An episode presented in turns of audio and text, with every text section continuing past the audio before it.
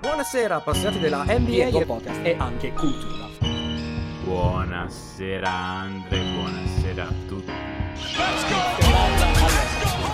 Perché stanno che adesso di slavo? Buonasera Andre, buonasera.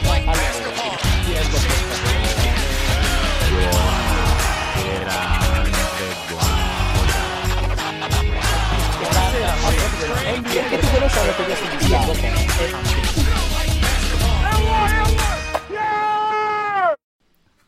Buonasera appassionati della NBA e benvenuti ad una nuova puntata di The End One Podcast. Io sono Andrea, il vostro presentatore, e dall'altra parte del microfono non c'è il mio omologo ed omologo, quella roba lì, omonimo ed omologo, ma perché? Perché vabbè, è giustamente a farsi la sua meritata vacanza, quindi faccio io le sue veci. Dall'altra parte del microfono abbiamo i due ospiti, direi, più presenti nella storia di End One, che sono stati molto poco presenti quest'anno qua, principalmente perché abbiamo fatto una programmazione ridotta. Un calorosissimo benvenuto, bentornati, quello che volete. Vado in ordine di apparizione qua. Francesco Semprucci alla mia sinistra, Alessandro Cozzi alla mia destra. Buonasera ragazzi. Ciao Bandi. Buonasera a tutti e buonasera a te Bandi, ti ringraziamo come sempre di ospitarci, ormai è una tradizione da quanti anni? 5, 6? Non lo so, so che... Il draft del 2018 il primo? Mi sembra. Possibile. O 2018 o 2017, però sono comunque molti anni. Diciamo sì, che... la cosa... Cioè, vai. Diciamo che la nostra collaborazione quasi va alle elementari, cioè ha quasi finito l'asilo.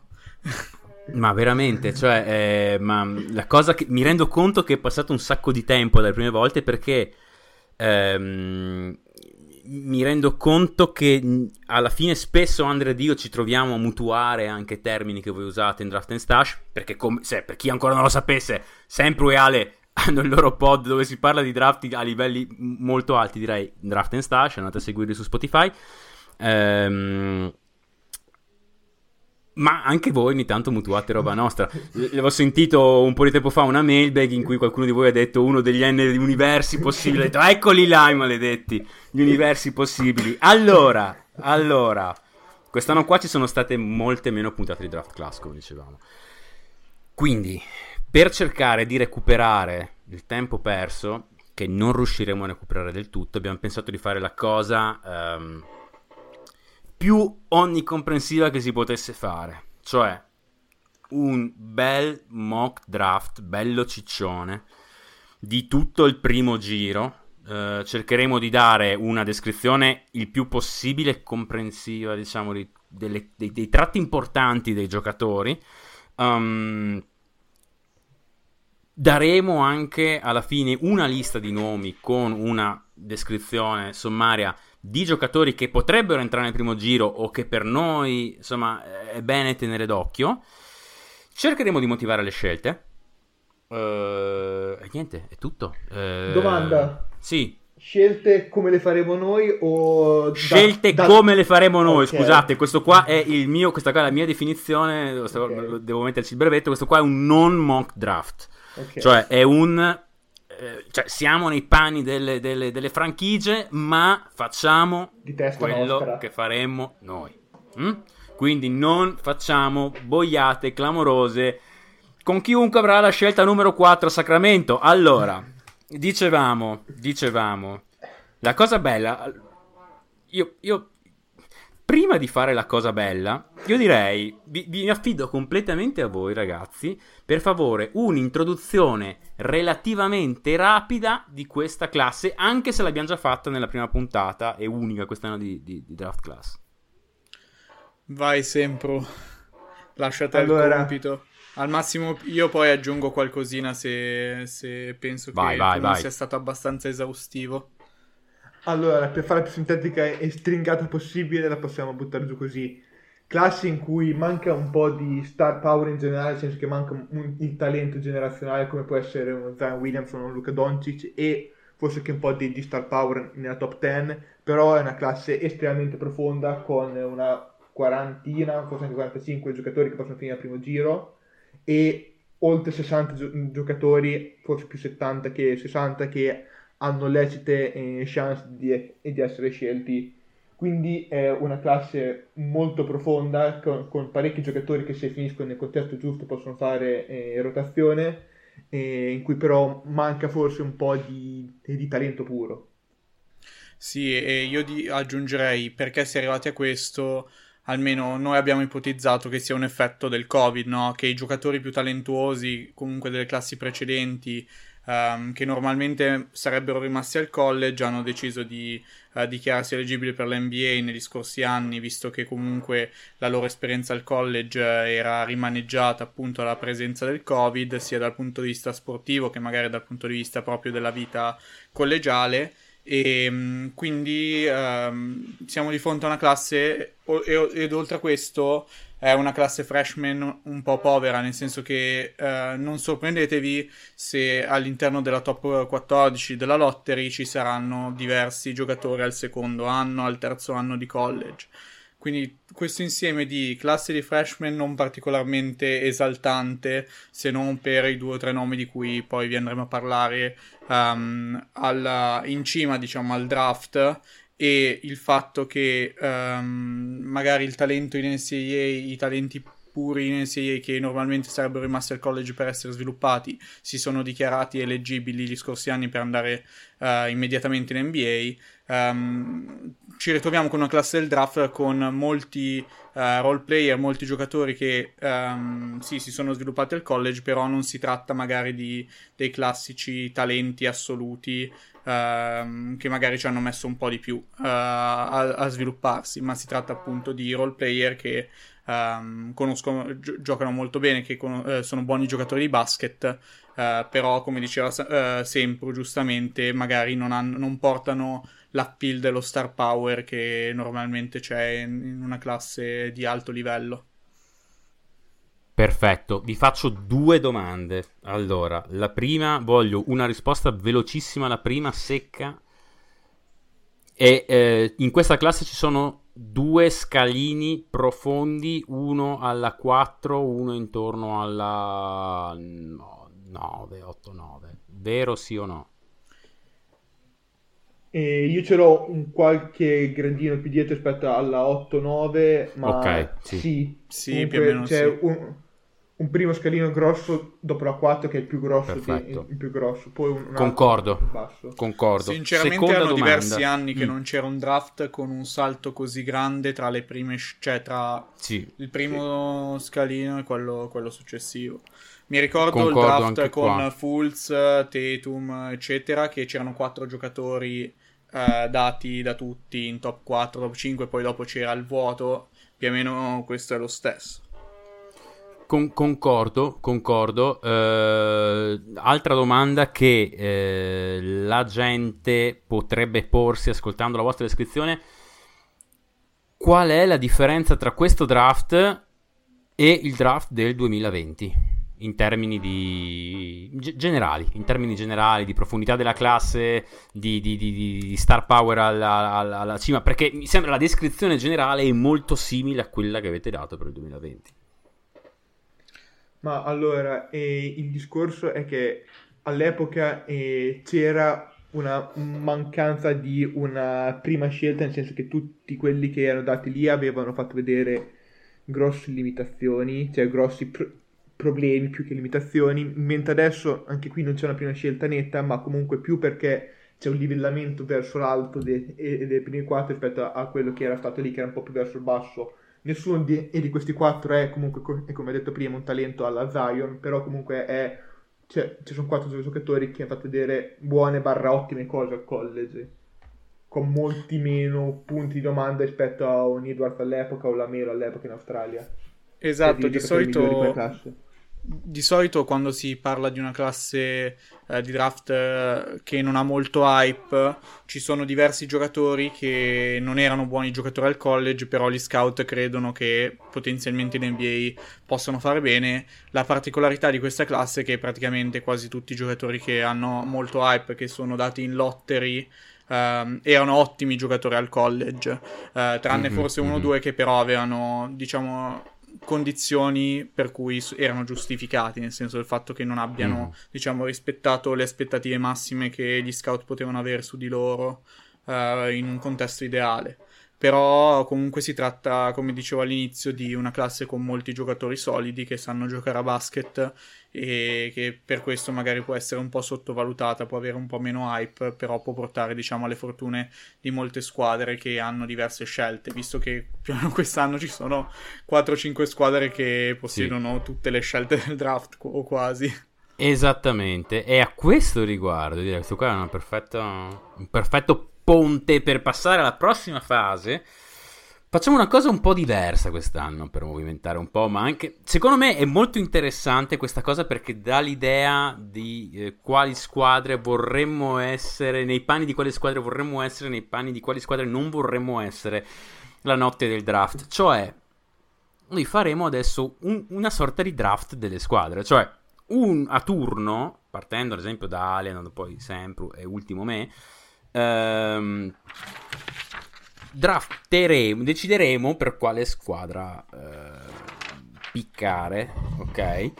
E secondo me è molto interessante perché appunto farà capire quali sono le scelte facili, quali sono le scelte difficili. Cercheremo in tutto questo di mantenere un certo equilibrio nel numero di scelte che ognuno di noi ha, cioè eviteremo che magari uno, non so, si prende San Antonio che ne ha 3, Oklahoma che ne ha 2, Houston che ne ha 3 e via avanti. Però cercheremo alla fine di avere più o meno 10 scelte a testa.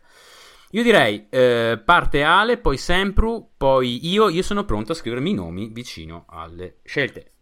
Vai Ale. Va bene, io taglierei subito la testa al toro e voglio prendermi la responsabilità di scegliere alla numero 1 con gli Orlando Magic. Benissimo, benissimo. Sempru.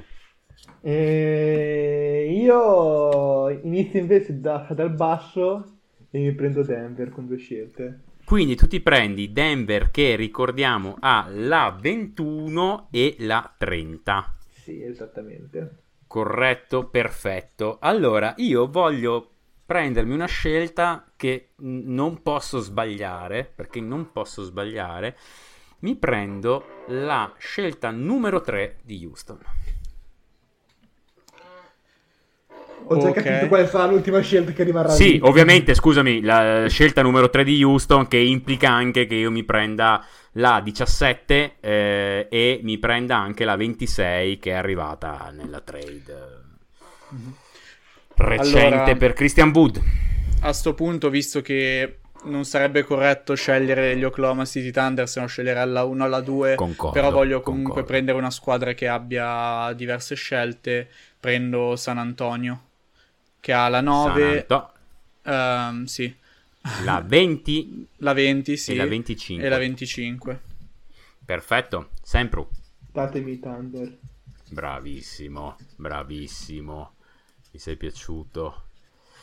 Thunder che ricordiamo che come scelte hanno oltre alla 2 la 12 e la 30 non l'andata via, quindi 2-12. Esatto. Allora, diciamo una squadra per cui secondo me è parecchio interessante scegliere in questo draft. Faccio il cafone, me ne prendo un'altra da 2, ma Charlotte secondo me è una squadra molto interessante, la 13 e la 15. Perfetto, io invece voglio prendere una squadra che ha una scelta, da inizio a fare l'umile e scelgo gli Indiana Pacers con la 6. Bello, bello, bello, mi piace molto. Sta scelta qua è molto interessante. Allora, io invece, dato che ho diverse strade che mi piacerebbe percorrere con loro, vado con i Pelicans. Questa sarebbe stata probabilmente la mia prossima. Decido ora di andare con la numero 24 Milwaukee Bucks.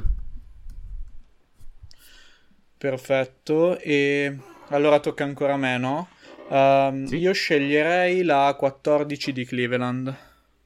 Molto bella anche sta qua. Sì, me. Molto molto bella.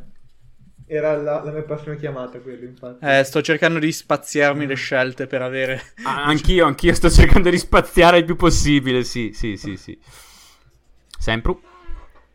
Datemi gli Atlanta Hawks. Molto bene. Quindi vai a 16 Atlanta Hawks. Io ci sto prendendo abbastanza gusto a scegliere per squadre forti, quindi scelgo per i campioni in carica di Golden State alla 28. Tocca ancora a me e mi prendo gli Chicago Bulls alla 18. Molto bene, sempre. Dato che sono l'unico qui che è un tifoso di una squadra che sceglie, non posso non prendere Miami, scusate. Lo dici tu che Phoenix non sceglie, sempre. Allora, per ragioni di mero spacing e perché così facendo evito di scegliere chi so io. No, Detroit prendi. Io mi prendo Detroit, esattamente. Alla 5, Detroit alla 5. Sì, io invece adesso torno a prendere una squadra che ha due scelte, non penso sia andata, e prendo Memphis che ha la 22 e la 29. Molto bene, Memphis. Sì, praticamente sto guardando ora, ho scelto tutte le città più piccole, tranne Chicago della NBA. Ho preso tutte le città più... Small market meno la riscossa, avanti, small market la riscossa. Esatto. Sempre. Datemi Minnesota, molto bello, mi piace. Tra l'altro, piccolo spoiler, sono puntate che uscirà ieri, ho registrato una puntata di 1:20 con Sori, poi andavo di cosa farà Minnesota al draft, 1:20 solo di Minnesota. Madonna mia. Allora, io per prendere le squadre più spaziate possibili, mamma mia, qua sono rimasti solamente veramente squadre per cui non vorrei scegliere nemmeno con la pistola puntata alla tempia, ma lo farò. Probabilmente la meno peggio è Washington, prendo Washington. Io invece continuo con la mia, diciamo, linea di città più piccole, mercati meno glamour, e prendo i Sacramento Kings con la 4. Bravo Ale, per i nostri peccati ti sei... Vai, sei sacrificato, avanti, sì. Sempre. Allora, io porto dando un Porsche perché ho già la 8, non studio politiche di corrette. Ma mi sa che qua comunque vada ormai ci... Sì, è vero, la 23 è l'unica... Chiunque... Ah no, probabilmente riusciamo anche a incastrarci in maniera tale... Allora, sentite, per non avere due scelte di fila, io direi alla 23 Sempru, sì, con Philadelphia. Alla 11 Ale con New York, che così bilancia i mercati. Alla 7 mi prendo io Portland. Va bene. Quindi... 1, 2, 3, 4, 5, dovremmo esserci 6, più 7, o meno ci siamo, 8, no? 9, io 9 scelte. Io ne ho 1, 2, 3, 4, 5, 6, 7, 8, 9, 10. Ale, dovreste averne 11. Sì, ne ho 11. Direi che siamo abbastanza equilibrati. Sempre senti. Sì, io ricevo una scelta in più perché mi sono cuccato i Kings. Esatto. Esattamente. Questo qua è proprio un bonus. Allora, io direi non perdiamo ulteriore tempo alla scelta, con la scelta numero 1. Gli Orlando Magic, GM Alessandro Cozzi, sceglie. Allora, con la scelta numero 1 ci sono in considerazione 3 giocatori, che sono Chet Holmgren, Paolo Banchero e Jabari Smith. Pare che gli Orlando Magic siano improntati verso Jabari Smith, però io ho intenzione di fare un'altra scelta. E con la numero 1 sceglierei Chet Holmgren. Principalmente perché Chet Holmgren? Perché è il giocatore che secondo me avrà l'impatto maggiore dal giorno 1, prima di tutto, per via delle sue caratteristiche, perché per chi non lo conoscesse, Chet è un centro di 2,14 m, 2,15 m, con braccia lunghissime, che fa della protezione del ferro la sua caratteristica principale, però non è limitato a questo. È uno dei migliori protettori del ferro che abbiamo visto uscire dal draft negli ultimi anni. Lo scorso anno c'era Mobley, che avevano definito come probabilmente il miglior stoppatore, il miglior protettore del ferro appunto dell'ultima decade più o meno. Chet ci va molto vicino. Rispetto a Mobley è forse meno versatile difensivamente, nel senso che è più protettore del ferro puro, però Holmgren possiede anche una velocità laterale sopra la media, ed è grazie alle sue lunghe leve e le sue braccia lunghe riesce a contestare anche gli esterni sugli switch. In attacco è un giocatore che è in continua crescita, non è una prima opzione offensiva per via del fatto che il suo ball handling ovviamente per le sue dimensioni è tra virgolette limitato, nonostante sia sopra la media per i centri. Però nonostante questo è comunque un giocatore offensivo versatile, finisce tutto al ferro, oltre il 90% mi sembra al ferro, e durante il corso della stagione ha ritrovato anche il tiro da 3, ha finito la stagione col 40% da 3. Quindi si tratta appunto di un, diciamo, se mi volete far passare il termine, di un super role player in attacco. Però credo che questa sia la scelta, diciamo, più corretta per i Magic, che hanno molto talento tra Wagner, Suggs, Anthony, però devono, diciamo, trovare la via delle vittorie, nel senso che credo che il progetto di rebuilding dei Magic si debba concludere, se non quest'anno il prossimo anno, e che debbano comunque puntare a vincere più partite possibili.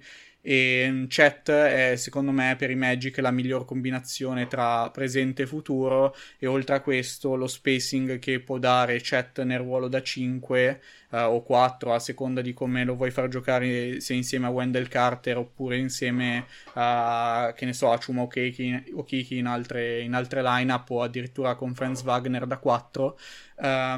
E questo possa portare, diciamo, a molta versatilità appunto ai Magic, e un floor difensivo che potrebbe portarli a combattere per il play-in già dal prossimo anno. Concordo su tutto quanto. Anch'io avrei preso Chet Holmgren. Sempre avresti preso Chet, anche tu? Non avresti preso Chet, non dire chi, ce lo dici dopo magari la 2, vediamo. Unica cosa che aggiungo io, a me preoccupa un pochettino ma proprio l'unica cosa che mi preoccupa di Chet, sono molto alto su Chet, mi piace tantissimo, è probabilmente la mancanza di movimenti in post, proprio zero. Mi ricorda in maniera preoccupante Porzingis sotto quell'aspetto lì. Però concordo su tutto il resto che hai detto. Avrei preso anch'io Holmgren alla 1, credo che abbia potenziale all'NBA. Non sono per niente preoccupato non sono troppo preoccupato dal peso, penso che sia una cosa che risolverà. Sì, oltre a questo l'ultima cosa su Chet è che è un giocatore ultra competitivo, e che per questo non credo che il peso sarà un problema enorme, tranne magari in uno o due matchup nella Lega, nel senso che magari potrebbe far fatica contro Embiid, contro Jokic, per tutti. Esatto, che sono un problema per tutti. Esatto. Però per il resto credo che per via delle sue dimensioni fisiche, dell'intensità con cui gioca, e del fatto che non ha paura di mettere il proprio corpo, diciamo, in pericolo, da quel punto di vista non ho grossi dubbi, diciamo. Concordo su tutto. Se non c'è altro, con la numero 2 gli Oklahoma City Thunder, GM Francesco Semprucci, scelgono Jabari Smith. Fin troppo facile, nel senso che correggimi, ma direi che Oklahoma deve scegliere quello che avanza tra i due, fondamentalmente. Sì, e ti dirò, a livello di come hanno giocato quest'anno, secondo me fra i due, proprio a livello di fit puro, mi piacerebbe leggermente di più Smith, perché è più switchato. Spiega allora, perché. Per me no, per me sarebbe il io in entrambe le squadre vorrei avere Holmgren. Spiegami perché. Allora, nei Thunder mi piacerebbe più Smith, perché i Thunder quest'anno sono stati ultimi, o comunque giù nella Lega per percentuale al tiro da 3. Smith è un tiratore superiore, molto superiore, probabilmente il miglior tiratore della classe.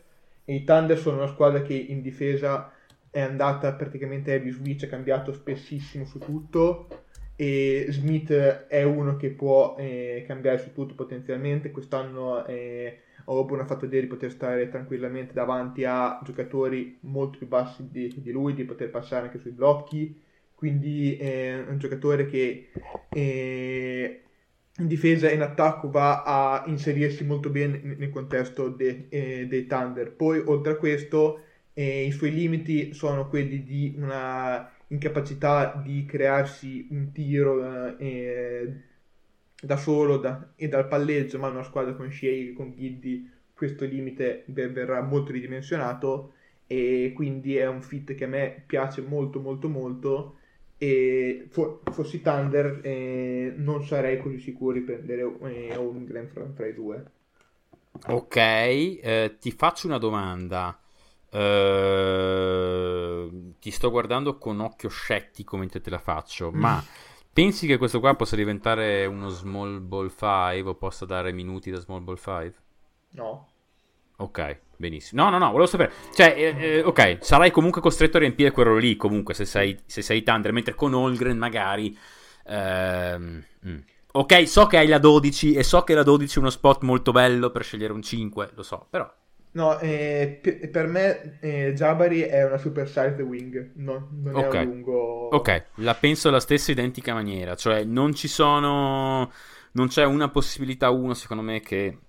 o comunque ci sono poche possibilità che giochi anche 10 minuti a partita da small ball 5. Vedo troppi problemi, secondo me, secondo me il ferro sarebbe troppo sguarnito. È un rimbalzista, secondo me. Sì, non ha gli sotto la media, diciamo, per che il suo istinto naturale non è quello da 5, nel senso che dovresti riprogrammarlo completamente per farlo giocare da 5. Cioè non stiamo parlando di livelli di Ben Simmons, nel senso che in uscita dal college proprio si rifiutava di giocare da lungo puro.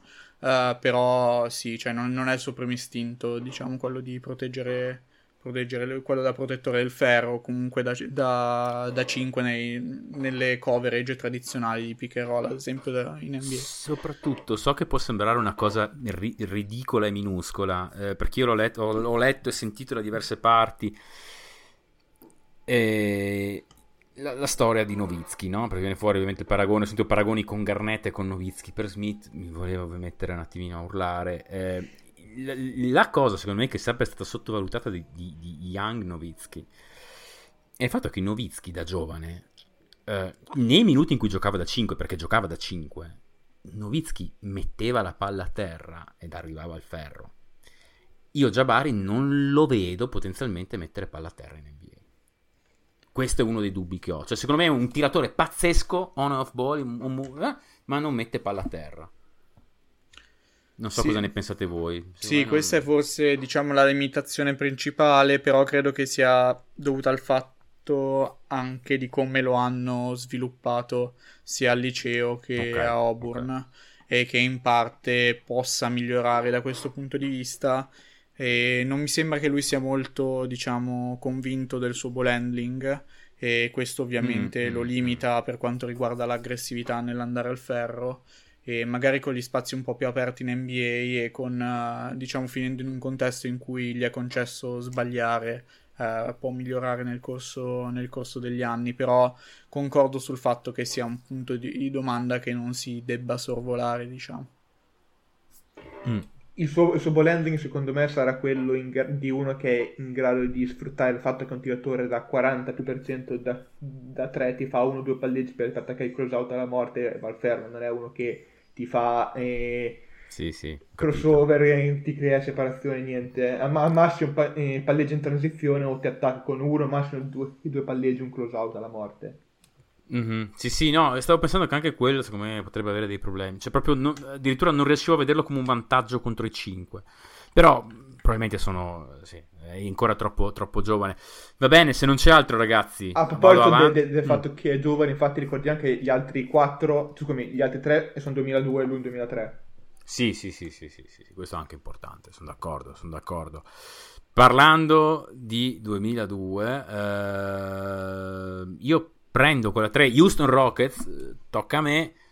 Io sono proprio la scelta più facile del mondo e personalmente quello che avrei preferito avrei preferito Holmgren, però Banchero per me qua è fin troppo facile. Banchero, secondo me, probabilmente sta risultando essere il giocatore più sottovalutato o quasi di questa classe. È quello che mi ha preso alla 1 ai Magic io.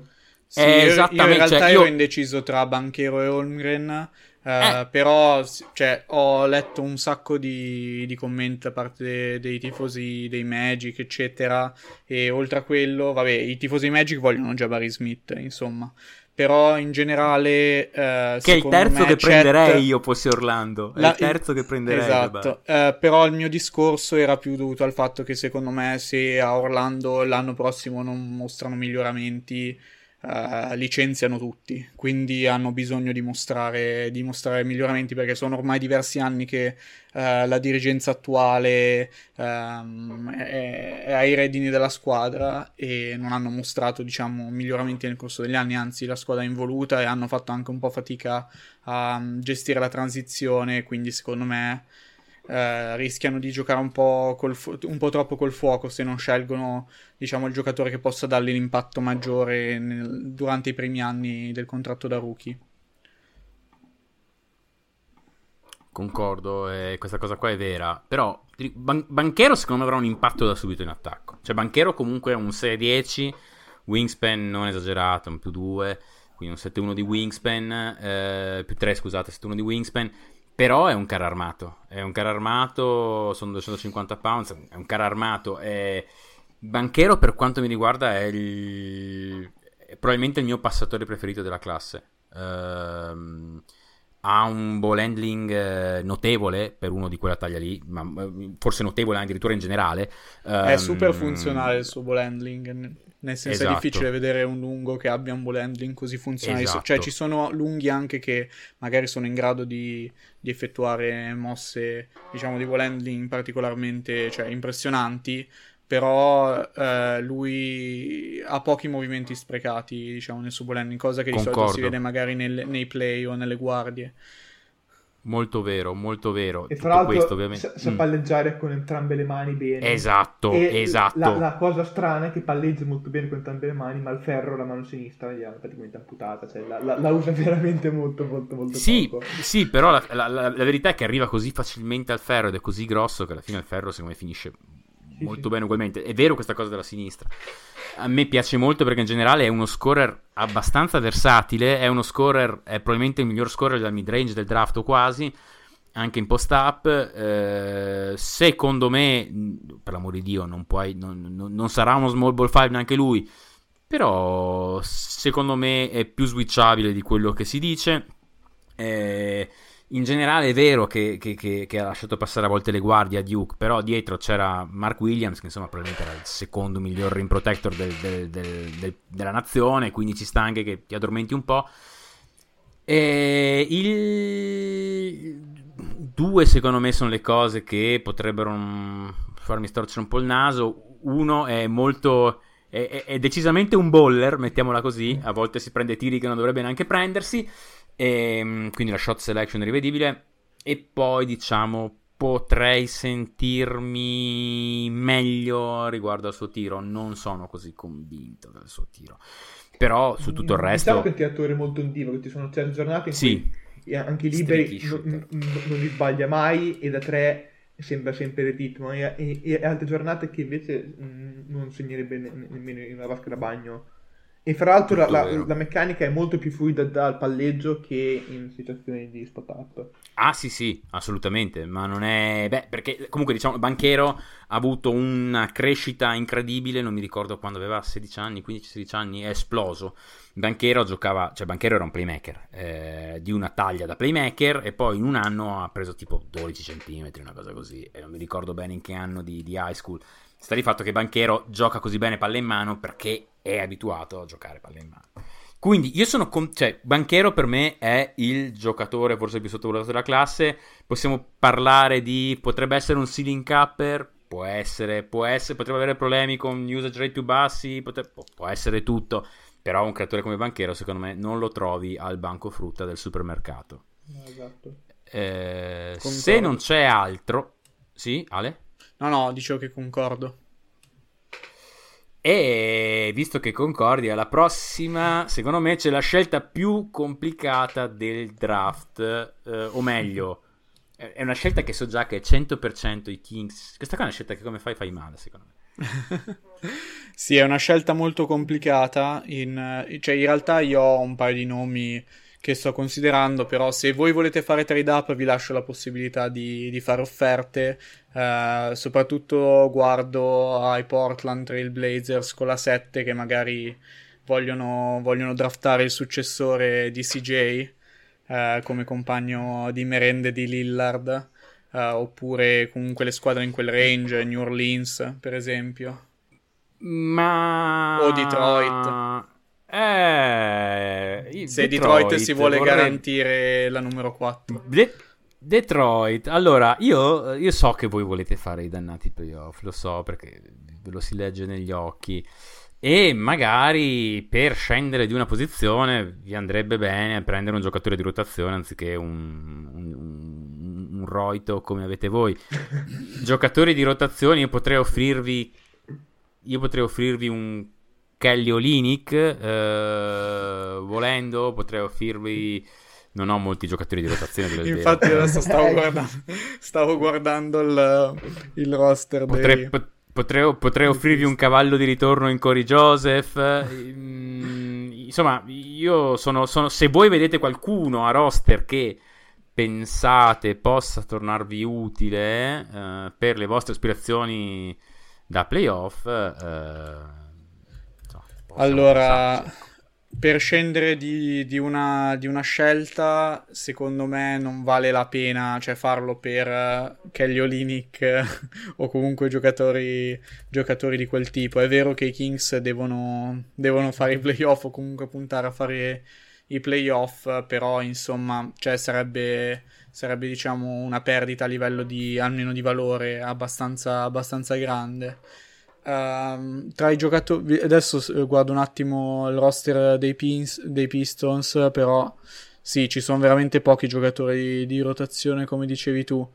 Dalla 4 alla 5 magari si potrebbe fare, allora Sadiq Bey è fuori discussione, no? No, Sadiq Bey non si tocca, no, no. Sapete poi che io su Sadiq Bey, cioè io sono alto su Sadiq Bey da quando l'ha partorito. Lo so. Ma sto Jeremy Grant che volete cacciare via, riusciamo a impostare una trade in cui ci arriva Jeremy Grant e vi diamo qualche contratto? È complicato, Jeremy Grant è complicato.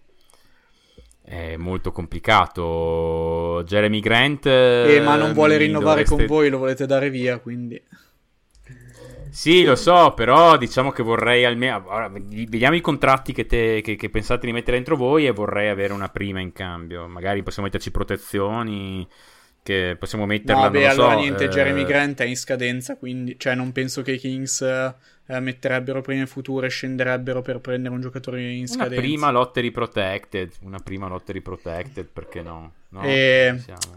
mi sa di no. Aspetta, stavo guardando un attimo i contratti dei Kings. Ci sarebbe una prima lottery protected vuol dire tenerlo, sì, infatti sì, vabbè, però insomma prima lottery protected che poi potremmo magari la proteggo anche l'anno prossimo, potremmo darvi in cambio Harrison Barnes per scendere dalla 4 alla 5 e fare Jeremy Grant e Harrison Barnes. Come sono com'è il contratto di Harrison 20 Barnes? Milioni. Aspetta un attimo che... Sì, ma quando scade? Questa è l'unica cosa. Credo che sia la stessa lunghezza di... Stessa scadenza. Per salire alla 4... Cioè, quindi Jeremy Grant, Harrison Barnes e salgo di una posizione, scambio così nudo e crudo, i Pistons sì, lo fanno. Ok.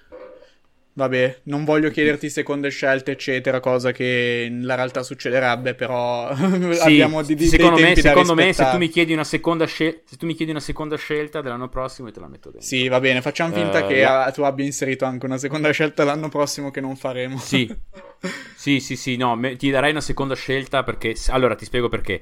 Penso in realtà che Grant possa essere più funzionale per te di Barnes, è vero.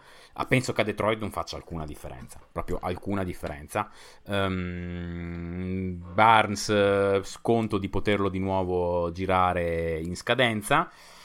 Soprattutto ho la 4. Io onestamente avrei, cioè, volevo la 4 assolutamente, se sono Detroit. Cioè vorrei la 4, quindi Detroit va alla 4, Sacramento alla 5 e con la 4 io prendo senza pensarci un attimo Jaden Ivey. No doubt. Jaden Ivey perché secondo me è perfetto vicino a Cade Cunningham. Jaden Ivey è una point guard, shooting guard, vedete voi, una combo guard. Sì, una combo guard 6'4", wingspan di 6'9". Non particolarmente, cioè non è un bel carro armatino, ecco. Non immaginatevelo troppo pesante, ma un bel carro armatino, viene da Purdio. Forza ovviamente è il primo passo, cioè un primo passo devastante, un buon ball handling, il primo passo è devastante, come va al ferro lui, il primo, secondo e terzo passo, cioè la capacità di accelerare su più passi è folle, ma questo qua a volte sembra che acceleri dopo che ha saltato, cioè è pazzesco, brucia il parquet, è un gran tagliante senza palla secondo me, cioè muoversi molto bene sui blocchi, riccioli, curl. Esatto. Ho dei dubbi ancora sul tiro, non sono, ve lo dico proprio chiaramente, ho ancora dei dubbi sul tiro, però è migliorato negli anni, secondo me è uno che alla fine il tiro ce l'avrà. All'high school era un tiratore da 40%, su un ottimo volume, non me l'aspettavo, sì. Però i dati sono questi. Sì. Alla fine le percentuali di Ivy sono anche, diciamo, un po' dettata dai tiri che si prende, perché comunque in catch and shoot si vede che è un buon tiratore. Esatto, quello sì, non è uno che si crea i tiri da solo, cioè o meglio che si crea i tiri dal palleggio da solo da fuori, ecco.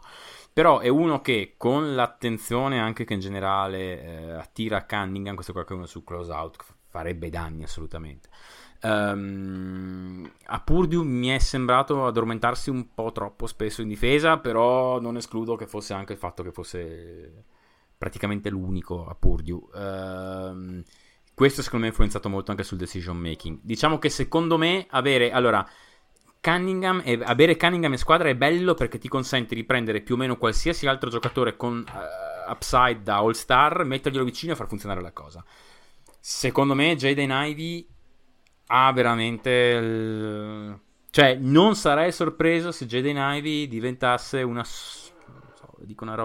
se diventasse un Donovan Mitchell di 6'4", non sarei del tutto sorpreso, ve lo dico in maniera proprio, per quanto Mitchell era molto più hustle guy quando è entrato, però non sarei del tutto sorpreso. Per me Mitchell ha veramente Ivy ha veramente un potenziale altissimo e mi piace da morire il fit a Detroit.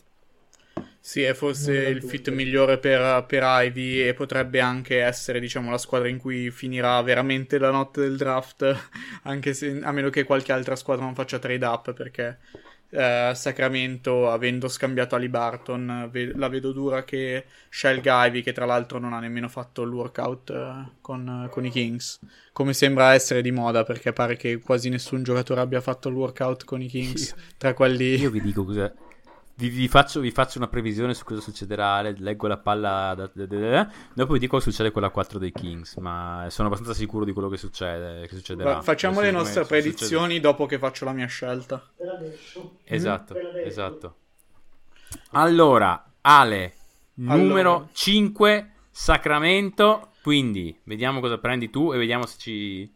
Allora, tra lo scambio di Haliburton per Sabonis e questo scambio notte del draft, i Kings hanno fatto un paio di mosse win now e hanno aggiunto, diciamo, molta più creazione a roster, nonostante comunque Haliburton fosse magari un playmaker migliore rispetto a quello che hanno ricevuto.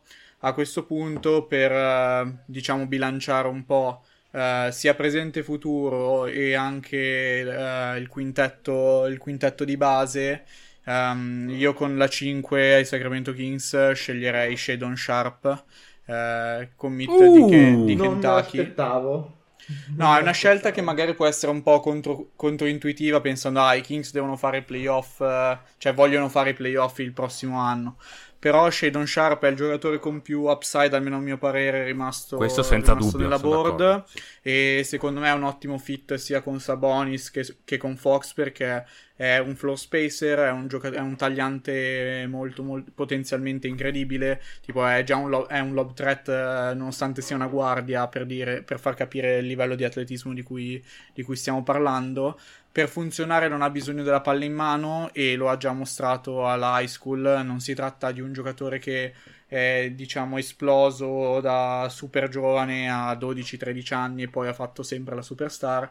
È esploso relativamente tardi, almeno a livello di hype, è esploso lo scorso anno, di fatto un paio d'anni fa, e crescendo ha spesso giocato off ball, e lui ha un range di tiro che è molto sottovalutato a mio parere, ha già un range a livello NBA. Poi bisognerà vedere, ovviamente, difeso dagli atleti NBA al primo anno, se sarà in grado di mantenere la costanza, però comunque si tratta di un giocatore che già ha quel tipo di range, e secondo me per i Kings fare una mossa del genere, ossia magari fare un trade down e cercare di migliorare il roster a oggi, e poi prendersi magari un rischio prendendo un giocatore meno safe, però con più potenziale, che oltretutto è un ottimo fit accanto a Fox a mio parere, perché comunque ha le dimensioni per marcare sia 2 che 3, e mandando via Harrison Barnes hai bisogno comunque di un giocatore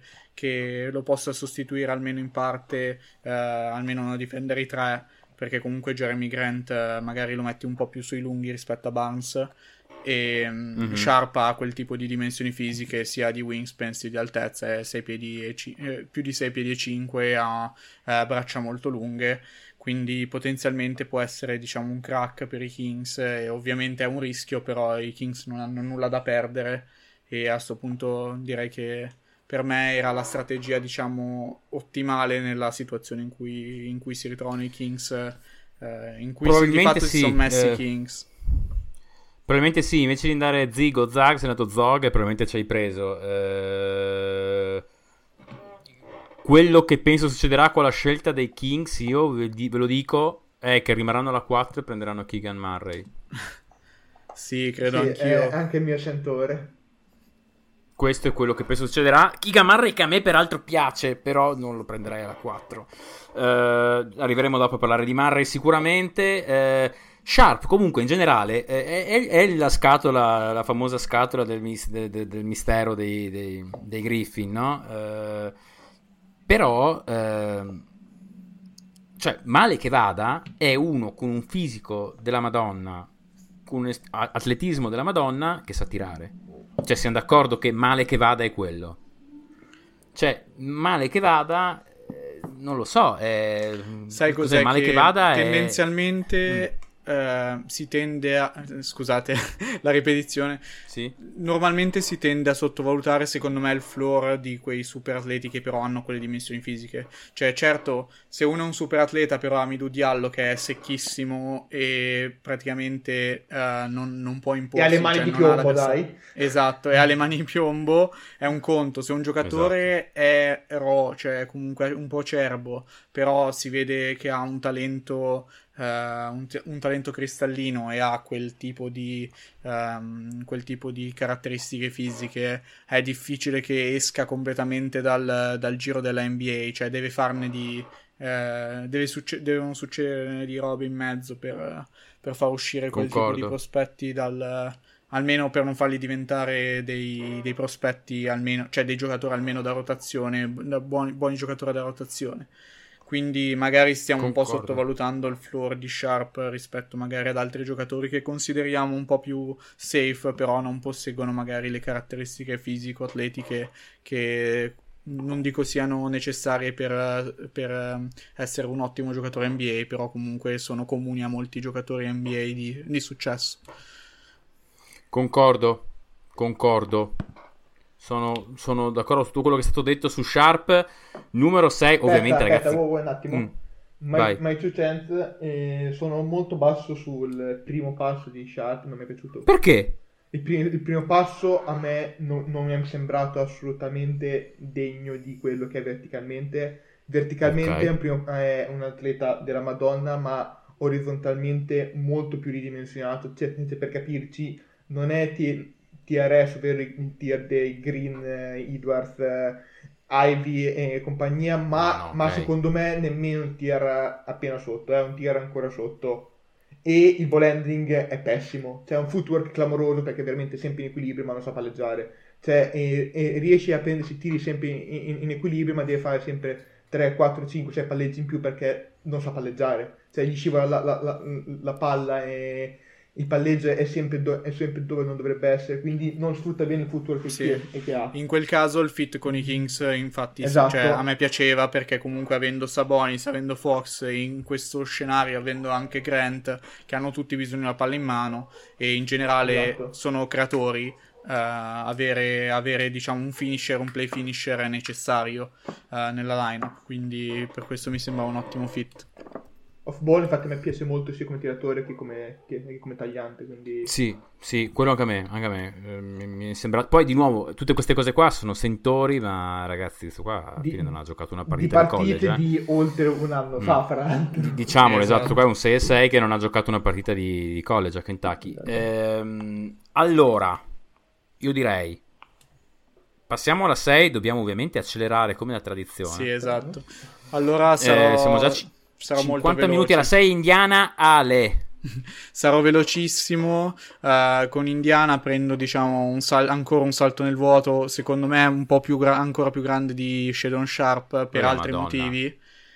Magari voi non siete d'accordo, però secondo me AJ Griffin è un salto nel vuoto più grande di Shaedon Sharpe. Non per caratteristiche fisiche, cioè non per caratteristiche del giocatore, ma per il fatto che comunque è stato limitato dagli infortuni durante tutta la sua carriera fino a quest'anno. E che non fa un anno intero dalla seconda di high school. Esatto. Ragazzi, io vi dico la verità. Vabbè, adesso Ale, parlaci un po' di Griffin. Anzi, sempre, io ho visto che c'hai tre scelte in tutta la prima puntata, quindi dividetevelo in due Griffin. Poi vai, vi dico perché io sono un po' di Griffin sempre, più basso. Poi io finisco, sì. Allora, Griffin, partiamo da quello che fa molto bene, è tiratore, uno dei migliori tiratori della classe, probabilmente spot up e top 2 insieme a Jabari Smith. 6'6 comunque, sì, non è piccolino. 6'6 per 225 pounds, quindi è anche bello fisicato, ha dei trapezzi che hanno dei trapezzi a loro volta. Sì, a Duke non so che cosa gli dessero da mangiare a quei ragazzi, tra Paolo e J. Griffin e Trevor Kills, tutti fisicatissimi. Vero.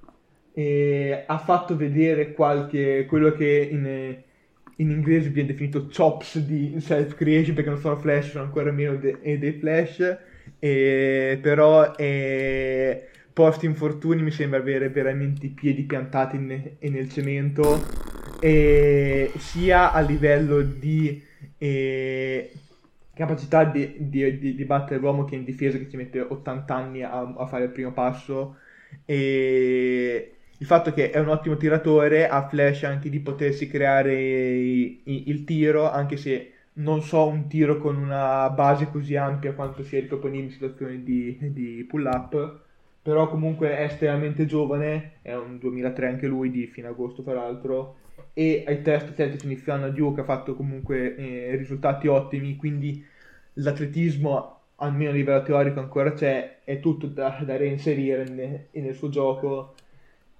È una scelta che secondo me cioè, che capisco, ma secondo me è un po' alta.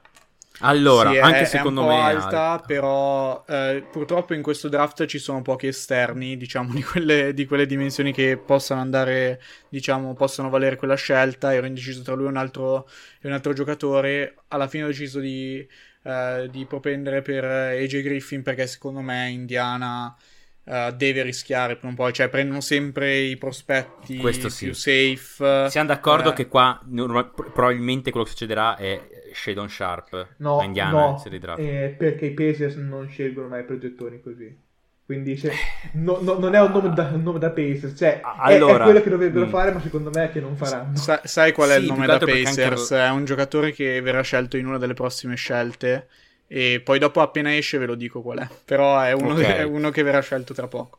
Comunque io ho dei dubbi sul fatto che Carlisle più che altro sia così disposto ad aspettare un progettone. Però allora ho due domande, una ad Ale, sono stato molto tentato di farti la buttata qua, poi ho detto no vabbè, no, non rendiamola. Però sono stato molto tentato di dirti, pronto sì, qua è James Jones, ma Miles Turner Duarte la 6 per quello che se ne sta andando, che per chi non lo sapesse, DeAndre Ayton. Sì, non credo che Indiana scambierebbe sia Duarte che la 6 che Miles Turner, giusto? Beh, ma Turner va via comunque a fine anno. Sì, va via comunque a fine anno, però comunque darebbero via Duarte la 6 per il diritto di prelazione su Ayton, che comunque sarebbe un restricted free agent, che ci sta.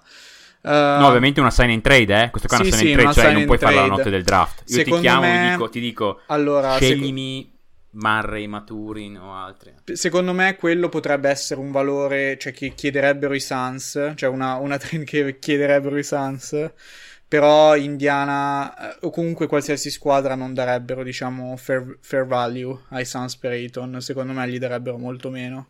Cioè io sinceramente, anche se questo qua non è fair value per Ayton a mio avviso. No, infatti, io dico ancora cioè fair value, cioè anche tenendo conto che Ayton andrà via, secondo me i Suns non otterranno quasi nulla da Ayton, otterranno magari qualche role player e magari una scelta ultra protetta, però non otterranno quasi nulla se non hanno intenzione di matchare, insomma.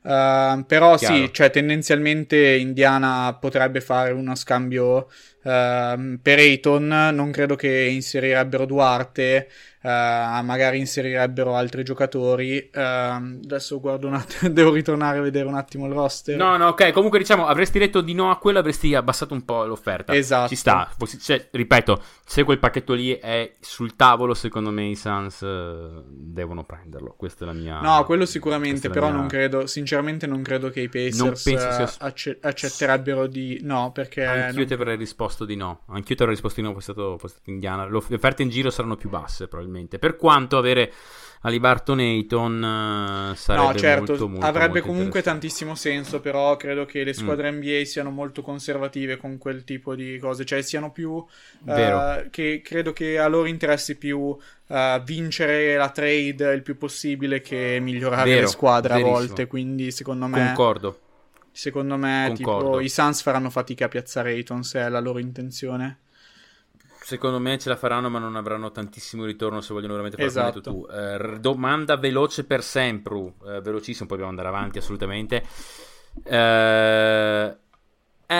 Cioè, se dico che AJ Griffin, voglio la risposta con massimo una frase, se dico che AJ Griffin è Michael Porter Jr., 12 cm più basso di Michael Porter Jr., quanto distante sono dal vero? E Griffin capisce è provocatore. Griffin capisce più la pallacanestro e palleggia meglio, però ci posso stare, anche se Porter Jr. post infortunio è comunque un atleta migliore e di conseguenza aveva una dimensione da tagliante superiore anche per la stazza. Non lo so ragazzi, io non ho, devo ammettere, non lo so, non sono altissimo su Griffin, però potrei sbagliare. Tocca a me con la 7, ovviamente io ascolto offerte, se qualcuno vuole fare offerte, cose varie, insomma io ascolto tutto, se qualcuno vuole farmi un'offerta con Detroit per la 7, secondo me Detroit potrebbe seriamente pensare a scegliere di nuovo. Nessuno vuole fare niente Detroit io quasi mi faccio un'offerta da solo con Detroit, allora fondamentalmente, però qualcuno deve farmi l'altra parte. Se io fossi Detroit io proverei a fare il classico Jeremy Grant me l'ha appena scambiato. Ah, è vero, non ce l'ho più, scusate. Hai Harrison Barnes, se vuoi. Me l'ero segnato. No, Harrison Barnes me lo voglio tenere, lo do via più in là. No, no, non vale la pena. No. Poi non potrei farlo ufficialmente perché la trade sarà ufficializzata dopo. Scusate, mi ero completamente dimenticato di questa cosa. Beh, scelgo con Portland. Se qualcuno vuole farmi offerte me le faccia, altrimenti scelgo. Per me puoi andare. Aspetta un attimo. Se arrivasse il Thunder a offrire qualcosa... Vai, fammi sentire. Fammi pensare un attimo. Allora, la 12 di sicuro ci finisce dentro. Va bene, ok. E Curry ci finisce dentro sicuro. Poi adesso devo andare a valutare chi altro mettere dentro, perché il roster dei Thunder me lo posso ricordare tutta memoria. Mike Muscala. Non credo che gli interessi, che abbia un trade value interessante.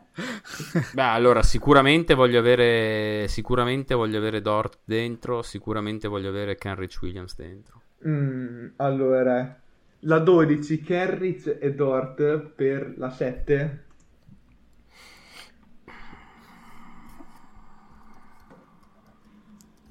Dai, aggiungici anche la 34, non fare lo spilorcio. No, infatti qua, perché poi è un anno, fondamentalmente è un anno per Dort, e è un anno di Dort, è un anno di Dort e un anno di Kenrich. La 34, quello che posso trovare alla 12 quello che posso trovare alla 12 in realtà non è che mi dispiaccia per Portland, però è pochino. 5 posizioni è pochino.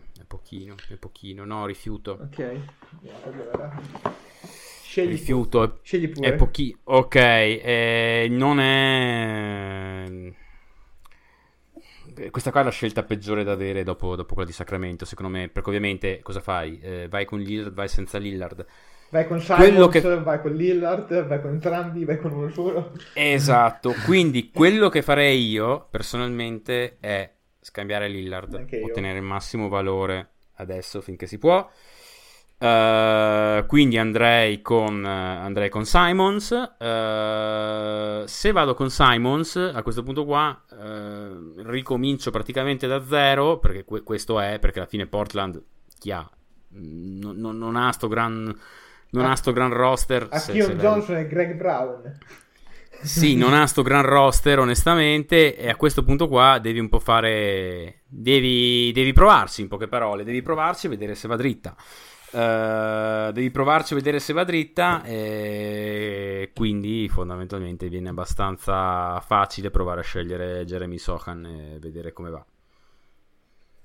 Secondo me c'è poco da fare, so che non è una scelta da me, però in questi casi qua... Non mi aspettavo un Jalen Duren, sono sincero. No, perché non voglio usare la 7 su un centro, che è abbastanza monodimensionale come Duren.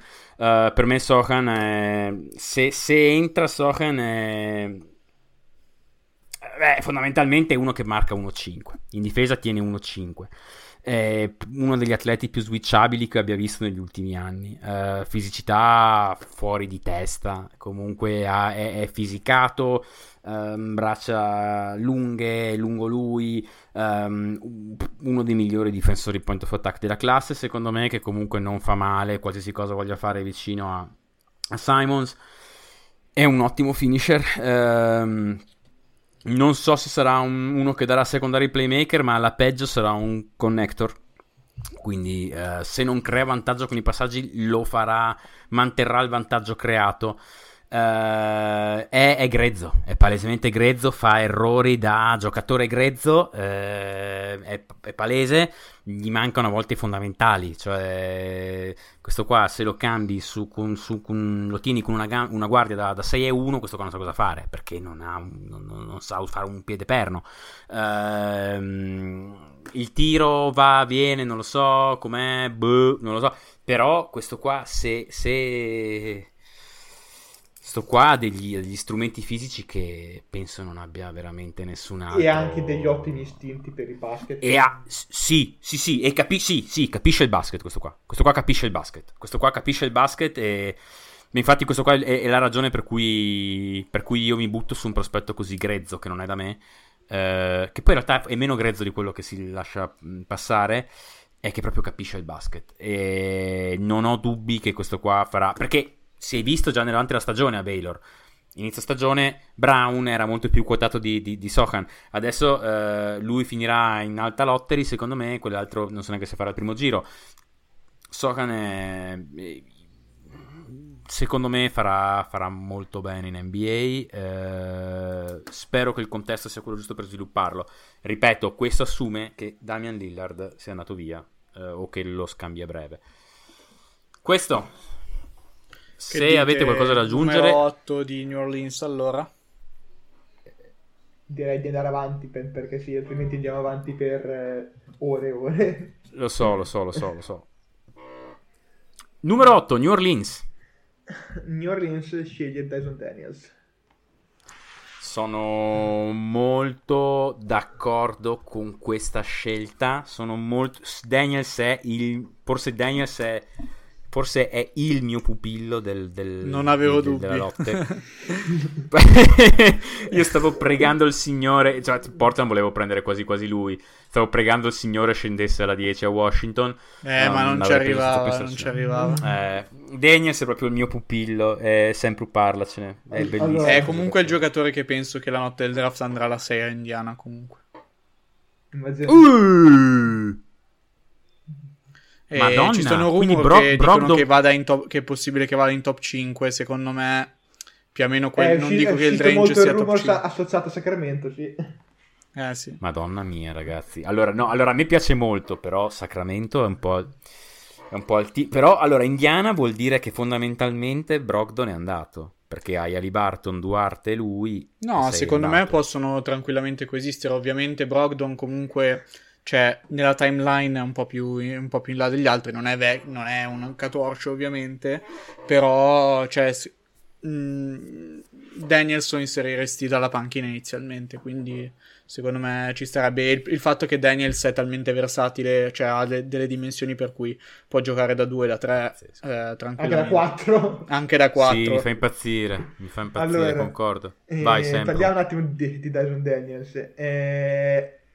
Ruolo di difficile definizione, nominalmente partiva da point guard in G-League e nel team Ignite, però credo che il suo ruolo in NBA sarà più quello alla Lonzo Ball a Chicago, ovvero wing che sa passare la palla, sa guidare la transizione, ma a metà campo attacca più una difesa già mossa. È enorme per il ruolo, parliamo di uno che è stato... è misurato 6'8 con le scarpe, con 6'11 di wingspan, quindi è un'ala dal punto di vista fisico, ha istinti per il gioco ottimi sia in attacco che in difesa, e non è un passatore flash alla Melo, Doncic e compagnia, ma è uno che fa sempre il passaggio giusto, e sa guidare la transizione in attacco, sa attaccare bene i close out, sa muoversi senza palla. In difesa è stato spesso accoppiato al miglior attaccante avversario,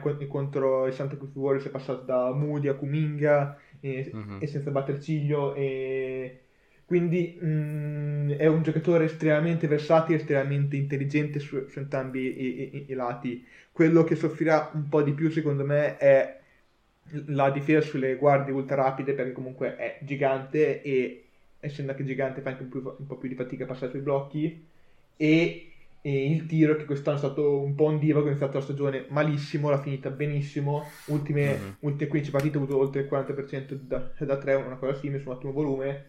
Però a New Orleans sappiamo tutti che c'è Fred Vinson con Dyson Daniels che sembra anche uno che vuole lavorare molto, gli insegna a tirare, e in quel roster lì andrebbe aggiungere ulteriore versatilità in attacco, in difesa, e un ulteriore giocatore capace di attaccare e di creare un qualcosa palla in mano, quindi di attaccare una difesa, mantenere o allargare un vantaggio. È perfetto, concordo. Proprio a me Daniels piace da morire. Il floater è tipico delle point guard australiane di 2 metri, ovviamente ce l'ha anche lui. A me piace tanto perché fa sempre la cosa giusta, sto qua, cono senza palla, non sbaglia una decisione, attivo senza palla, sta sempre dove deve stare, lontano dalla palla, sia in attacco che in difesa. Il dubbietto che ho ancora come crea separazione, secondo me non sarà mai uno che si crea un suo tiro o avrà difficoltà a farlo, però vabbè, per il resto mi fa veramente impazzire sto qua, anche perché in una squadra con Ingram, McCollum che hai i suoi anni, ma comunque Ingram e Zion non è che di crearti un tuo tiro ti venga richiesto. No, è perfetto. Mi piacerebbe tantissimo, sarebbe una gran presa. Se non c'è altro andrei avanti alla 9, San Antonio, la prima di 3, Ale Cozzi. Allora, io cioè la scelta ce l'ho già pronta, però se vogliamo mettere un po' di spice, vuoi provare a fare una trade per Ayton?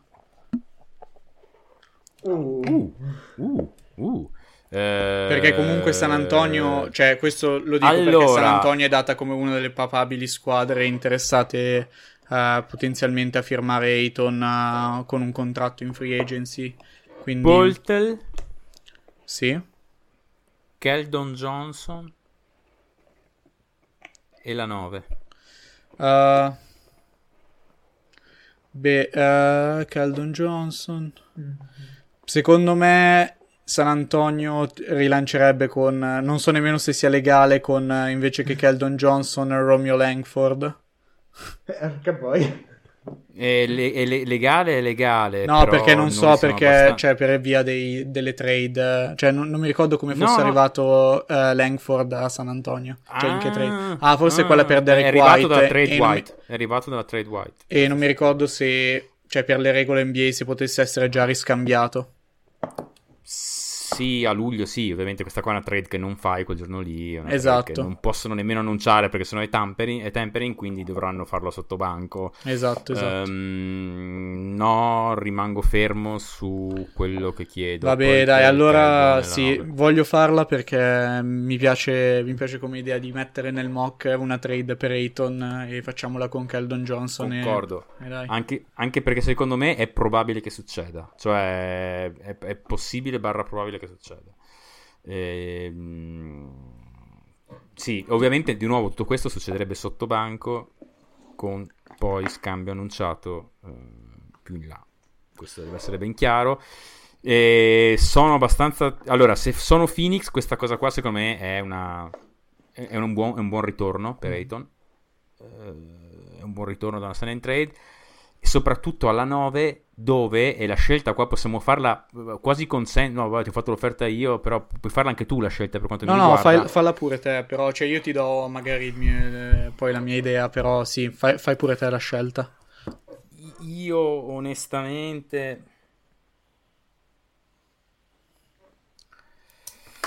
Ragazzi, io qua...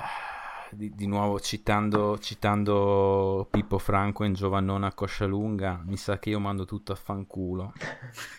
C'è un giocatore che a me fa impazzire, ed è leggermente alto, ed è leggermente vecchio. No, ma a me fa veramente impazzire un giocatore, cioè a me piace veramente tanto. Quindi cosa faccio? Dai, sceglio tanto James Jones a scegliere, nella realtà probabilmente prenderebbe Jake Laravia alla 9, quindi. No, lui prenderebbe sicuramente Keegan Murray qua. Sì, o Benny Mathurin, secondo me. O Benny Mathurin o Keegan Murray. O Johnny Davis. Però ragazzi, allora vai, facciamo veloce. Scegli il giocatore. No, vai, vabbè. Allora, no, prendo Keegan Murray perché penso sia quello che torni più utile nell'immediato. E penso che ti dia una serie di opzioni. Se vuoi provare a fare qualcosa di gigantesco con mettendo dentro Cam Johnson, o probabilmente diciamo rende molto spendibile Cam Johnson, secondo me.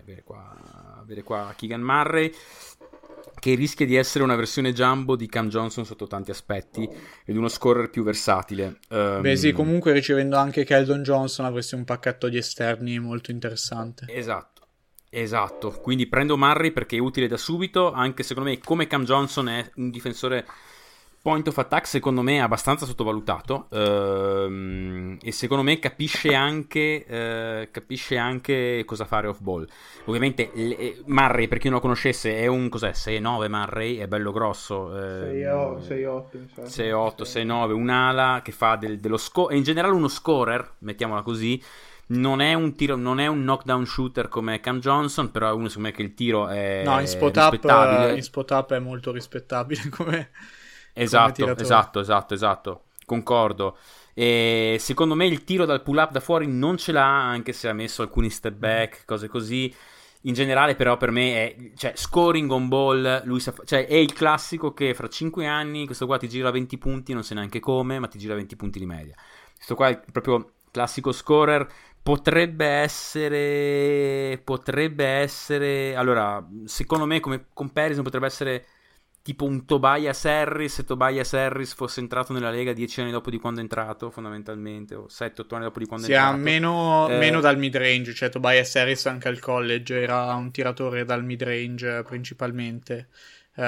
Sì. Lui è più penetratore rispetto che Tobias Harris, nel senso, cioè, si gioca più vicino al ferro in generale rispetto a Tobias Harris. E, sì, però cioè, secondo me c'è anche da aggiungere, in difesa tiene meglio. Sì, c'è da aggiungere che in difesa è molto migliore rispetto, diciamo, a molti dei giocatori di questo prototipo che sono usciti negli ultimi anni. Cioè non è John Collins in difesa, insomma, è un protettore del ferro dal lato debole rispettabile e ci mette molto molto impegno. Concordo su tutto quanto e... no vabbè, insomma, se non c'è altro passiamo avanti. Sì, Murray passiamo alla 10. Per Phoenix sarebbe no-brainer questa qua. Per Phoenix sarebbe no-brainer, per me era un po' più complicata. Washington, secondo me, ancora me, non entra c'è... Denver a proporre. Ah, vai. Denver entra con 21-30 Will Barton. 21-30 e Will Barton. Fammi vedere solamente la 10, un bel salto, mi sa che mi devi dare qualcos'altro dietro. Will Barton che scade quando? Quest'anno, se non sbaglio, giusto? Quindi anche in scadenza Will Barton mi dai. Mi dai anche quell'altro in scadenza. Io se sono Washington, per la domanda è sempre quella: cosa voglio fare da grande? Bella domanda. Voglio provare a costruire attorno... no, rifiuto. Perché non so, veramente è complicatissimo fare piani a Washington. Credo che il piano migliore, tra virgolette, sia provare a mettere dentro un giocatore e vedere come migliora la squadra con un giocatore in più, un giocatore che ritengo possa avere upside, che possa anche tornare utile alla situazione attuale con Bradley Beal. Quindi passo alla 10. Ci sono altre offerte? No. Alla 10 Washington sceglie con relativa soddisfazione Benny Mathurin, che secondo me è sceso anche troppo. Mathurin credo fosse anche la tua scelta con Denver, no? Sì, comunque, allora Mathurin è... intanto che Sempru risponde a suo papà. Mathurin secondo me è... a potenziale da secondary playmaking. Che giocatore è Mathurin? Innanzitutto è un'ala piccola da 6'5", meno magra di quello che sembra, secondo me, da Arizona, bello lungo anche come wingspan, 6'9". Punti di forza sono, secondo me, in generale il tiro anche dal palleggio. Secondo me ha potenziale per fare più dal palleggio di quello che si dice. Attacca e close out molto forte, veramente forte, sebbene abbia problemi a finire il ferro. In generale ha un grosso upside difensivo, benché secondo me lontano dalla palla ancora si addormenti molto. È vero che è un sophomore Mathurin, ma è molto giovane, 6 mesi più giovane di Holmgren, se non sbaglio, quindi tende, diciamo, lo vedi giocare ed è giovane, cioè lo vedi che fa l'errore in attacco quando ha la palla in mano, vedi che gli manca un po' il senso delle rotazioni, però ha il fisico perfetto per l'NBA. Sì, però poi quando questo è caldo, cioè, è difficile da sbollentare, diciamo. Esatto, ha già il fisico da NBA, mette il tiro quando ha i piedi per terra, mette il tiro spot up, sa muoversi senza palla, potrebbe metterlo dal palleggio, eccetera. Lo sto già mettendo dal palleggio, potrebbe avere flash di creazione per gli altri. A me Mathurin piace molto molto molto molto, credevo sarebbe andato via più alto. Sempre tu avresti preso Mathurin a Denver con la 10. Non avresti preso Mathurin, quindi tu mi hai fatto sta offerta non per Mathurin. Sono super curioso, dopo mi diresti quando esce chi avresti preso tu, mi dici chi avresti preso tu, sono estremamente curioso. Alla numero 11, se non c'è altro, New York, Ale. Ho capito che avresti preso quello. Rientra Denver con la stessa offerta. No, te lo dico subito che New York rimane alla 11. E lo sceglie lei, vai. Non so se non è il giocatore che vuole prendere sempre, perché io voglio scegliere Jalen Duren alla 11. è impossibile che Denver facesse trade up per Duren. Duren alla 11 nonostante la presenza già lì di Sims, di Robinson. Sì, Robinson è in scadenza. E in generale secondo me Duren è il miglior giocatore rimasto, almeno sia come potenziale, ma in generale sono molto alto su Duren. Freak atletico pauroso cioè basta vederlo giocare per 5 minuti per capire che nonostante il contesto di Memphis fosse pessimo, perché di fatto giocava senza un playmaker, cosa che per un centro che comunque è piuttosto monodimensionale in attacco, nonostante abbia mostrato dei flash di tiro dal mid-range, comunque di piccoli flash di self-creation dal mid-range, rimane comunque un giocatore limitato da quel punto di vista. Però nonostante questo cioè il suo talento e soprattutto fisico-atletico ha brillato fin da subito. Duren è forse il miglior rimbalzista del draft. È difficile trovare centri che riescano ad arrivare e prendere la palla all'apice alle altezze in cui arriva Duren. Cioè ci sono partite in cui è molto concentrato e molto locked in cui prende dei rimbalzi clamorosi in mezzo a due o tre avversari con la palla che non si capisce nemmeno come sia arrivato a prenderla. Non è altissimo, cioè non è sette piedi insomma, però ha braccia lunghissime, se non mi sbaglio è la stessa wingspan di Ayton, potrei sbagliarmi perché qua sto andando a memoria, che comunque è diversi centimetri più alto di lui e ha uno standing reach clamoroso. Oltre a questo mette tantissima pressione al ferro, cosa che non ha fatto vedere sempre a Memphis per via sia dello spacing sia del fatto che mancasse un compagno di merende nel pick and roll. Però potenzialmente questo è uno che spacca i canestri come rollante e ha potenzialmente uno spacer verticale tra i migliori della Lega. Abbiamo visto ad esempio Collins, che ho già nominato prima ad Atlanta, quanti punti mette giocando il pick and roll con Young. Ovviamente a New York Duren non si troverebbe con un compagno di quel valore per quanto riguarda la creazione al pick and roll. Però insomma con lo spacing della Lega mi aspetto che ci sarà fin da subito un miglioramento dal punto di vista del suo output offensivo. E in difesa non è Chet Holmgren, però è comunque un grosso deterrente per la squadra avversaria, stoppatore feroce, cioè manda la palla in tribuna quando riesce, e lo standing reach si vede anche lì, fa delle stoppate folli. Ottimo potenziale per quanto riguarda la mobilità laterale, però un po' grezzo per quanto riguarda i movimenti in sé. Ha piedi molto, molto agili, però a volte si incespica un po'. Secondo me lì è dovuto principalmente all'età, nel senso che non è abituato a mettersi giù e scivolare, no? Perché comunque si tratta del giocatore più giovane del draft giù di lì, non doveva nemmeno essere in inserito lo scorso anno. E comunque secondo me i centri sono un po' sottovalutati, soprattutto quelli con questo tipo di caratteristiche fisiche e atletiche. Non li trovi in free agency e secondo me a New York si fionderebbe su Duren in questo scenario. Thibodeau molto probabilmente non lo farebbe partire titolare fin da subito, perché comunque si tratta di un giocatore che ha bisogno di crescere, come dicevo, però secondo me in potenziale è il giocatore migliore per New York tra quelli disponibili.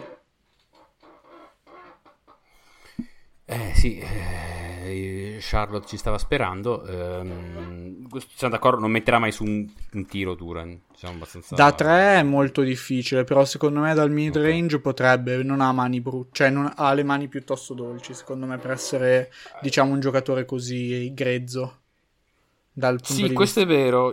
Io ho dei dubbi su Duren dati di nuovo questo qua, gli dai la palla in post, non sa cosa farne della palla in post, sa passarla però.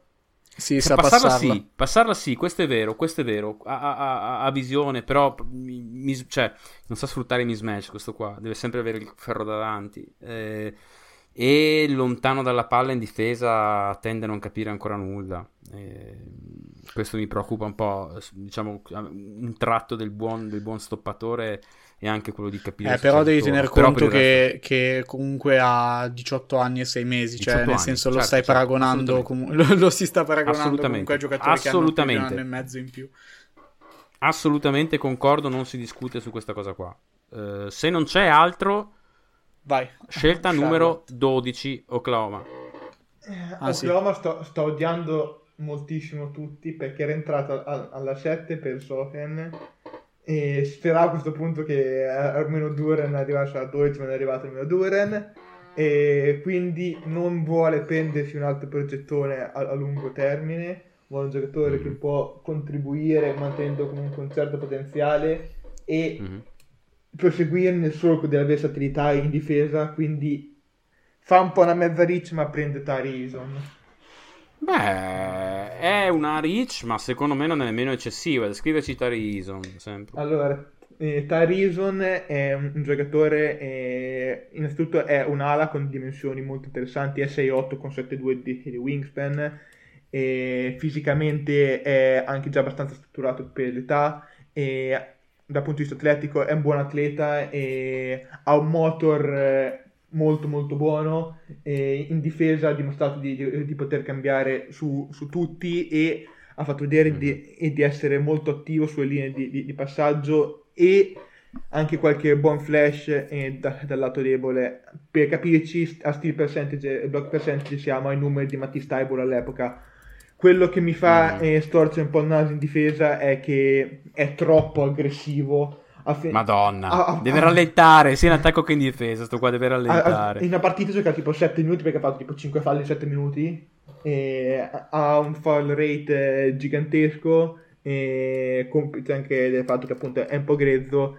In attacco poi ha fatto dei miglioramenti al tiro fra il primo anno di Cincinnati e il secondo LSU pazzeschi, è passato da 58-59% liberi a 80% e 36% da 3 su un volume non molto alto ma comunque discreto, e il tocco sembra essere buono, sa mettere palla a terra con la mano destra molto bene, la mano sinistra al momento è amputata praticamente, e non ha una grandissima visione di gioco, però il fatto che comunque sappia mettere palla a terra e è proiettabile come tiratore e lo inserisce bene in un contesto con due creator e un altro tiratore, quindi un altro giocatore che può mantenere un po' la versatilità e allo stesso tempo in difesa, allo stesso tempo in attacco attaccare un close out, una difesa comunque già mossa.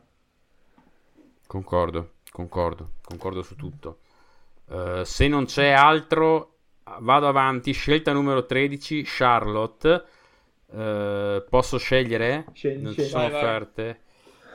Allora, di nuovo, non è il quello che stavo pensando. Phoenix alla 9 sta scendendo, però, perché vedete quanto a me piace quel giocatore lì e ancora non lo prendo perché penso che a Charlotte il fit sia buono, quindi io prendo quello che voleva Denver, suppongo.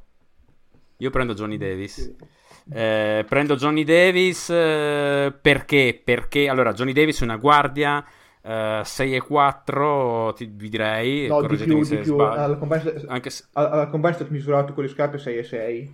Ah, ok. Comunque, insomma, è bello grosso, cioè non è bello grossetto. Secondo me, probabilmente è più lungo di Ivy. Questa è la sensazione che dà. Wings, pensiamo lì, forse cose di più. Comunque, è una guardia, ovviamente. È un moto perpetuo, intanto. È un moto perpetuo, mi piace come descrizione.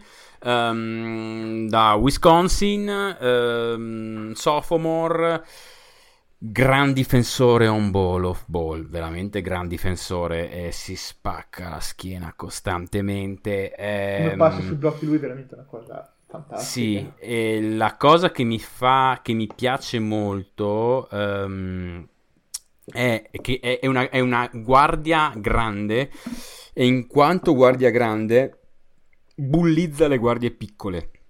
È una cosa che non si vede spesso. Mi piace quando si mette in post, mi piace quando entra dentro e proprio va per il primo contatto, non è per assorbire il contatto, è proprio per spostarti via. A me queste cose qua piacciono un sacco. È grosso e sa di essere grosso per essere una guardia. Se li metti vicino un giocatore più grande di lui, ha un primo passo Johnny Davis che è bruciante. E in una squadra con LaMelo, in una squadra dove si gioca, dove i vantaggi vengono creati inevitabilmente, questo qua è uno che mette palla a terra, brucia e va al ferro. Dove non conclude benissimo, devo essere sincero, rispetto ai lunghi, tende un po' a evitare il contatto a volte, però... Sì, vabbè, anche perché lo spacing qua... a Wisconsin faceva pietà, cioè esatto. Johnny Davis gioca... sì. Sembrava di vedere gli spartani alle Termopoli ogni partita, cioè giocava uno contro 9 in campo praticamente. Gasa da morire. Non sono sicurissimo se è uno che possa diventare un creatore super affidabile dal palleggio per se stesso. Il tiro dal palleggio non so se ce l'avrà, ma non è nemmeno detto che serva vicino alla Melo. Paradossalmente mi interessa di più la dimensione off ball e il come attacca forte i close out, il fatto che comunque questo qua è già cioè può giocarsi un pick and roll Johnny Davis, assolutamente. Però voglio dire, se c'è un vantaggio questo qua lo crea, lo amplifica, non è... Quindi io sono molto contento di Johnny Davis, molto contento. Domanda, Book Knight? Vabbè, no, non è... A me piaceva Book Knight l'anno scorso, lo sai. Però Book Knight in questo momento passa un po' in secondo piano, se dopo un anno non mi hai fatto vedere quasi nulla... Ho capito, ma non l'ho praticamente... mai fatto giocare, secondo me non ti deve limitare questa cosa, perché comunque la Melo ha delle dimensioni fisiche, e per cui puoi fare anche Johnny Davis, per cui puoi anche fare delle lineup in cui ci sono tutte e tre. Ovviamente magari non partono tutte e tre titolari, ma questo non vuol dire nulla. Poi magari uno dei tre si offende quando è al terzo, quarto anno, quinto anno, quello che è, e dovresti cambiarne uno. Però questo è un problema per il mio futuro, per il futuro GM, se io dovessi essere licenziato. D'accordo. Comunque sono d'accordo, cioè non mi farei bloccare da Book Knight, ecco. La cosa su cui io sono basso per la creation di Johnny Davis è che è una creation troppo basata sulla forza fisica. È bravo a creare utilizzandolo, ma in NBA quante guardie hanno una shot creation basata sulla forza fisica e sono più o meno efficienti? Una, Holiday. E può essere efficiente avendo quel gioco lì? Punto di domanda. Io una risposta non ce l'ho al momento. Secondo me molti di questi dubbi diventano dubbi più piccoli quando sei in quel contesto, nel contesto Charlotte. Quindi per me è praticamente un contesto perfetto per massimizzare i punti di forza di Davis e minimizzare i punti deboli, quindi sono abbastanza tranquillo. Ci sta. Ultima scelta di questa prima parte del mock draft, che chiudiamo con la lottery. Cleveland, sì. Di nuovo Ale. Allora io sceglierò un giocatore che secondo i vari rumor è uno dei riser principali di questa fase pre-draft, che è Jalen Williams di Santa Clara. Lo scelgo principalmente perché, come dicevo prima, in questo draft ci sono pochi esterni di queste dimensioni, nel senso che comunque è un giocatore di 6'6" con braccia lunghissime, 7'2" di wingspan, e soprattutto a Cleveland serve gente piuttosto pronta, e Williams mi sembra un giocatore maturo, in grado già di poter avere il suo ruolo in NBA fin dal primo anno. È un buon tiratore in spot up, però non è ovviamente quello il motivo per cui lo scegli.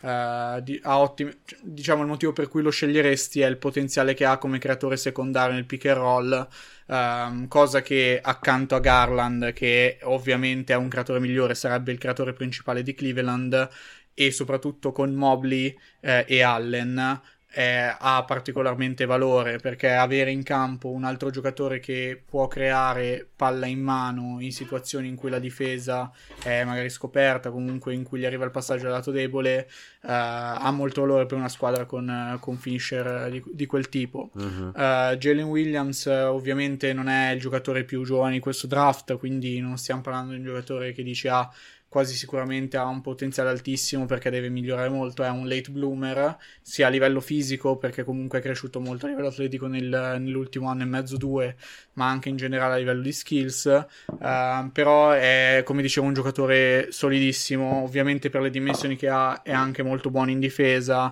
ha un buon, capisce il suo ruolo, capisce quando deve taggare il rollante, ha un buon understanding, capisce diciamo la posizione degli avversari, raramente si perde i taglianti, almeno da quanto ho visto, e usa moltissimo la sua wingspan, ovviamente, cioè sfrutta molto la sua apertura alare considerevole, e secondo me avere Markkanen da 3 è stato un po', diciamo, limitante per Cleveland quest'anno. Avere un altro giocatore invece più un esterno più puro rispetto a Markkanen può portare una dimensione al gioco di Cleveland che manca.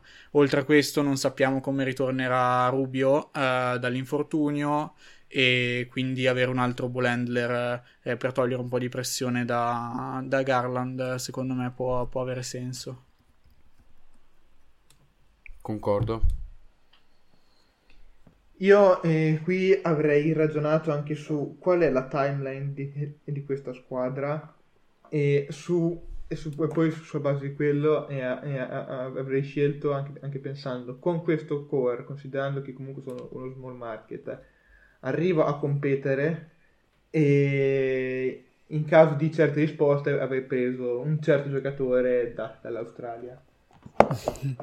Sì, cioè so il giocatore di cui sta parlando sempre, però ve ne parleremo nella prossima puntata, nella seconda parte di questo mock draft, no?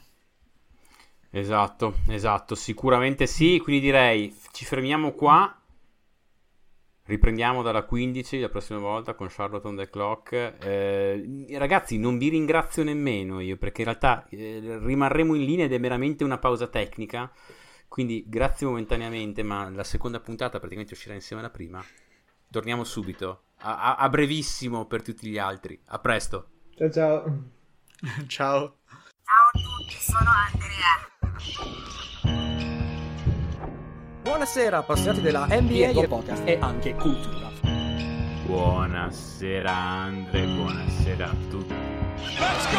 Let's go! Perché stanno chiedendo su Discord? Buonasera Andre, buonasera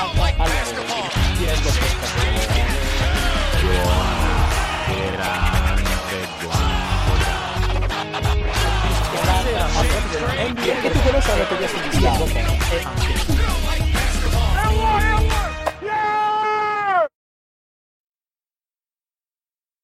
Mary redeemed a $50,000 cash prize playing Chumba Casino this year. I was only playing for fun, so winning this was a dream come true. Chumba Casino is America's #1 social casino experience. It's serious fun. With over 80 casino-style games to choose from, you too could win life-changing amounts of cash. Be like Mary. Log on to ChumbaCasino.com and give them a whirl. That's ChumbaCasino.com. No purchase necessary. Void or prohibited by law. 18+. Terms and conditions apply. See website for details. The voice in the preceding commercial was not the actual voice of a winner.